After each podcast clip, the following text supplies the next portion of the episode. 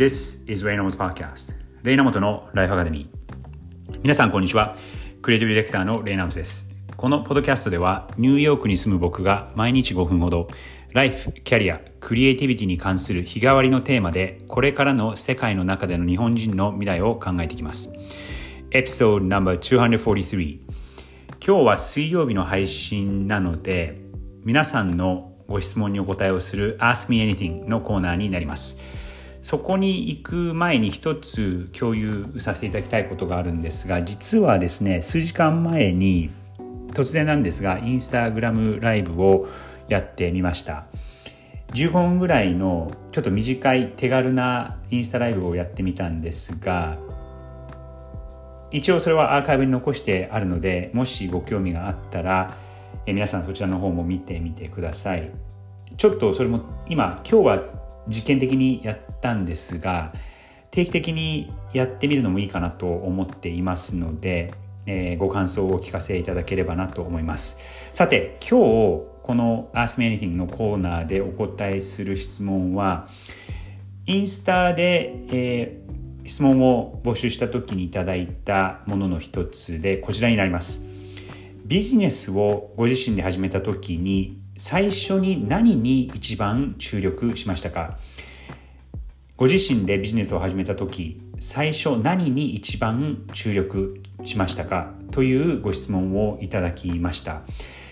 でこれもちょっとインスタグラムでは話したんですが、えっといくつかのトピックについて話したので、えー、なかなかしっかりお答えすることができなかったので今日このポッドキャストのエピソードでこれを取り上げてみたいと思います。これはですね、えっと、結構奥が深い質問でいくつかレイヤーがあるかなと思うんですが、まず、そのビジネスを始めるっていうのは大きく分けると2つの軸があって1つは個人でまずそのフリーランスのような形で個人事業主として自分一人でできるビジネスをやるっていうのが1つもう1つは、えー、組織として会社を組織として作っていくビジネス、まあ、プロダクトだったりとかサービスを提供をするための組織を作るその大きな2つの軸があると思うんですね。最初の軸その個人事業主個人としてやることだと例えばそうですね。あのヨガのインストラクターになることだったりとか、えっと、僕の妻の場合は彼女はここ1年2年ぐらいライフコーチになるということを決めて今個人事業主としてライフコーチのビジネスをやっています。そういうことだったりとか、えー、もしくは、えっと、知り合いでやってる方がいるのは例えばその、えー、ジュエリーをこう作ってそれを売るみたいなあビジネスだったりとかその個人レベルで1人とかで1人プラス、まあ、アシスタントを雇うのか雇わないかは別にしてその1人レベルでできるビジネスの場合と僕の場合は、えー、パートナービジネスパートナーを1人見つけて2人で、えー、組織を立ち上げるということをやりました。で後者の場合はこれは結構ハードルが低くなくてまあそこそこ高いんですが人をこう雇っていくということを考えなきゃいけないと、えー、キャッシュフローそのお金のこう資金回りだったりとかお金をこうどう回していくかっていうことが大きな課題になるのでそれはそれで別のストレスだったりとかノウハウだったりとか、えー、経営の力がいるんですが。えー、っとまずその組織でやる場合に僕が一番最初に注力したのはこれは後にも先にも、えっと、人なんですね。人材ですね。まず誰と一緒にビジネスを始めるかっていうことをかなり、えー、考えてで最終的には今のビジネスパートナーに落ち着いてもうかれこれ自分の会社今6年目なんですがその前そうですね23年えー、3年ぐらい一緒にやっていて一番最初に出会ったのが2012年の11月だったと思うのでほぼ今10年ぐらい、えー、知っている中です。そんな、あのビジネスパートナーとまず一緒にやろうかみたいなことを会社を辞める前から話し始めていろいろこう週末とか準備をして、え、会社を立ち上げてでその後にやっぱりその最初のメンバーを誰にするかっていうのはすっごく、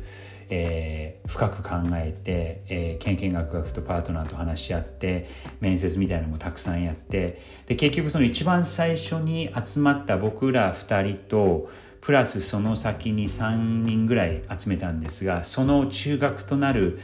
会社の中学となる存在の人たちはまだ6年以上経った今でも僕の会社でやってくれているのでそこがかなりあの大事だったのかなと思います。もちろんそのビジネスというのはアップダウンもありここ2年2年半のそのパンデミックもあるのでかなりこう予期せぬことっていうのはどうしても起きてしまうんですがそこの中核をかなりあの力を入れてやっておけばそういう嵐というか台風というか、えー、災難に遭う時も乗り越えていけるのではないかなと思います。またもう一つの別個人レベルで何かをやるっていう時にはこれはですね僕が起業をする前に何人か、起業した経験のある人たちに話した時にもらったアドバイスの一つでその方が僕僕よりも10歳以上年上の人で僕の10年以上前に会社を始めていた人なんですがその人はですね僕にくれたアドバイスは、えっと、例のレイナモトのブランドを作ることに注力するといいよと。で、その時は僕はまだ会社員として他のことをやっていたんですが、その会社員である時から、とにかく自分のブランドが何かっていうことを考えて、えー、自分のブランドを築くのが大切だよっていうふうに、えー、教えてくれました。でこれその時は僕ちょっとピンとこなかったんですが今自分の会社を6年ぐらいやってみてそして今もその自分のブランドっていうのが何かっていうことを常に考えて常に改善して常に構築していくっていうのは、えー、とても大事だなっていうことがあ身をもって、えー、分かります。なのでその個人レベルで何かをやっていく時にはもちろんその何をやるかっていうのは大事なんですが自分のブランドが何かそして自分のブランドをこう築き上げていくっていうことに、えー、注力するかなと思います。これはあのほぼ永遠につきまとう課題で、えー、ここまでやってきたからもう OK っていうことではなくてずっともうあの自分でビジネスを続ける以上はそれは今後も、えー、どんどんどんどんつきまとう課題で今その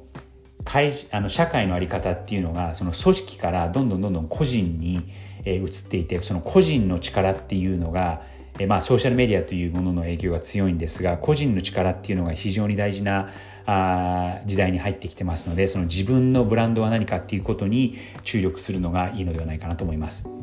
ということで今日はビジネスを始めた時に最初何に一番注力をしましたか？という質問に対してお答えをしました。参考にしてみてください。それでは